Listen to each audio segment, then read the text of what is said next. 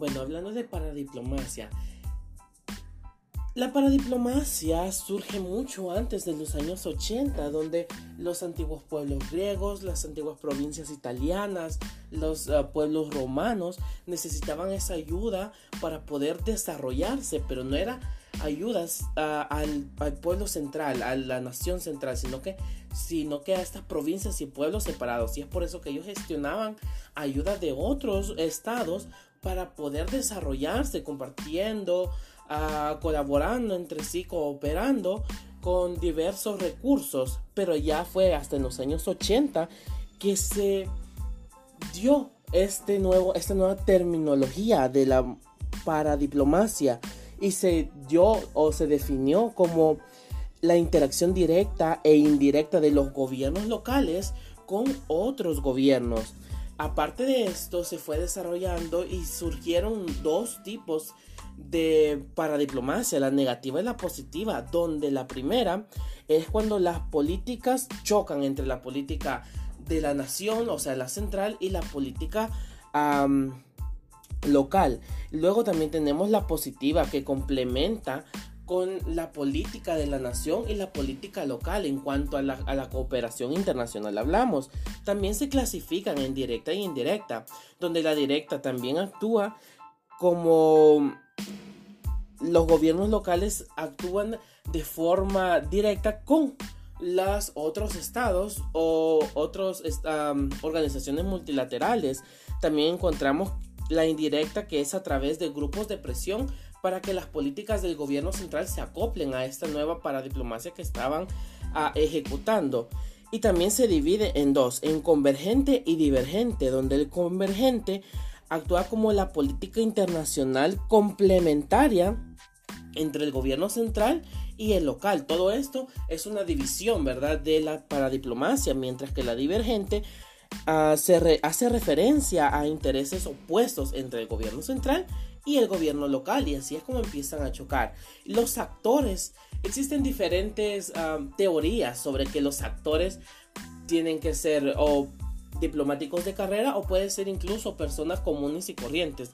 Pero sí podemos ver que los actores principales son las comunas, las empresas, los municipios, los departamentos, incluso la persona natural puede ser partícipe o actor de la paradiplomacia. Bueno, entonces a, raíz de todo eso podríamos definir que la paradiplomacia, a mi entender, es esas acciones, ese conjunto de acciones, tanto protocolarias como de cooperación internacional entre los gobiernos locales o los departamentos o las gobernanzas junto con uh, organismos multilaterales o estados internacionales porque no solo estábamos hablando viendo que la, la, paradiplomacia tiene que ser a ley con un Estado, sino que puede ser con organismos internacionales, con ONGs de otros países. Entonces, es una... No es una separación, no es un caso aparte de la diplomacia. La paradiplomacia es un elemento más de la diplomacia, solo que está enfocada a los gobiernos locales y no al gobierno central. En El Salvador, la paradiplomacia no está regulada dentro de, nuestra nación, pero se ejecuta mediante la interpretación de algunos artículos, como el artículo 4 del Código Municipal de El Salvador, que pone que la elaboración, aprobación y ejecución de planes de desarrollo local están a cargo de los municipios. Entonces ellos lo interpretan de esta manera, al igual que en el artículo 203 de la Constitución, donde dice que los ah, son autónomos en la economía, en la tecnología y en lo administrativo.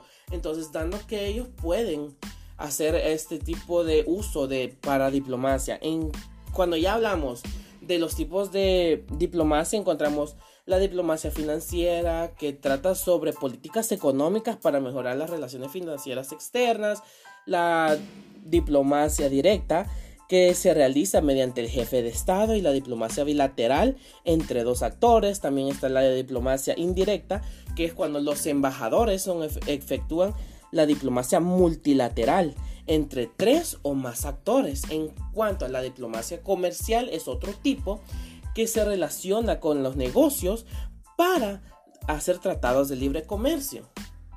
E incluso podemos encontrar la diplomacia local, que es donde encontramos la paradiplomacia. Y la diplomacia ad hoc, que son un tipo de diplomacia especial, algo específico, que cuando termina la acción de esa, de esa diplomacia o de esa relación entre los países, termina. Entonces, esos son los tipos de diplomacia que tenemos.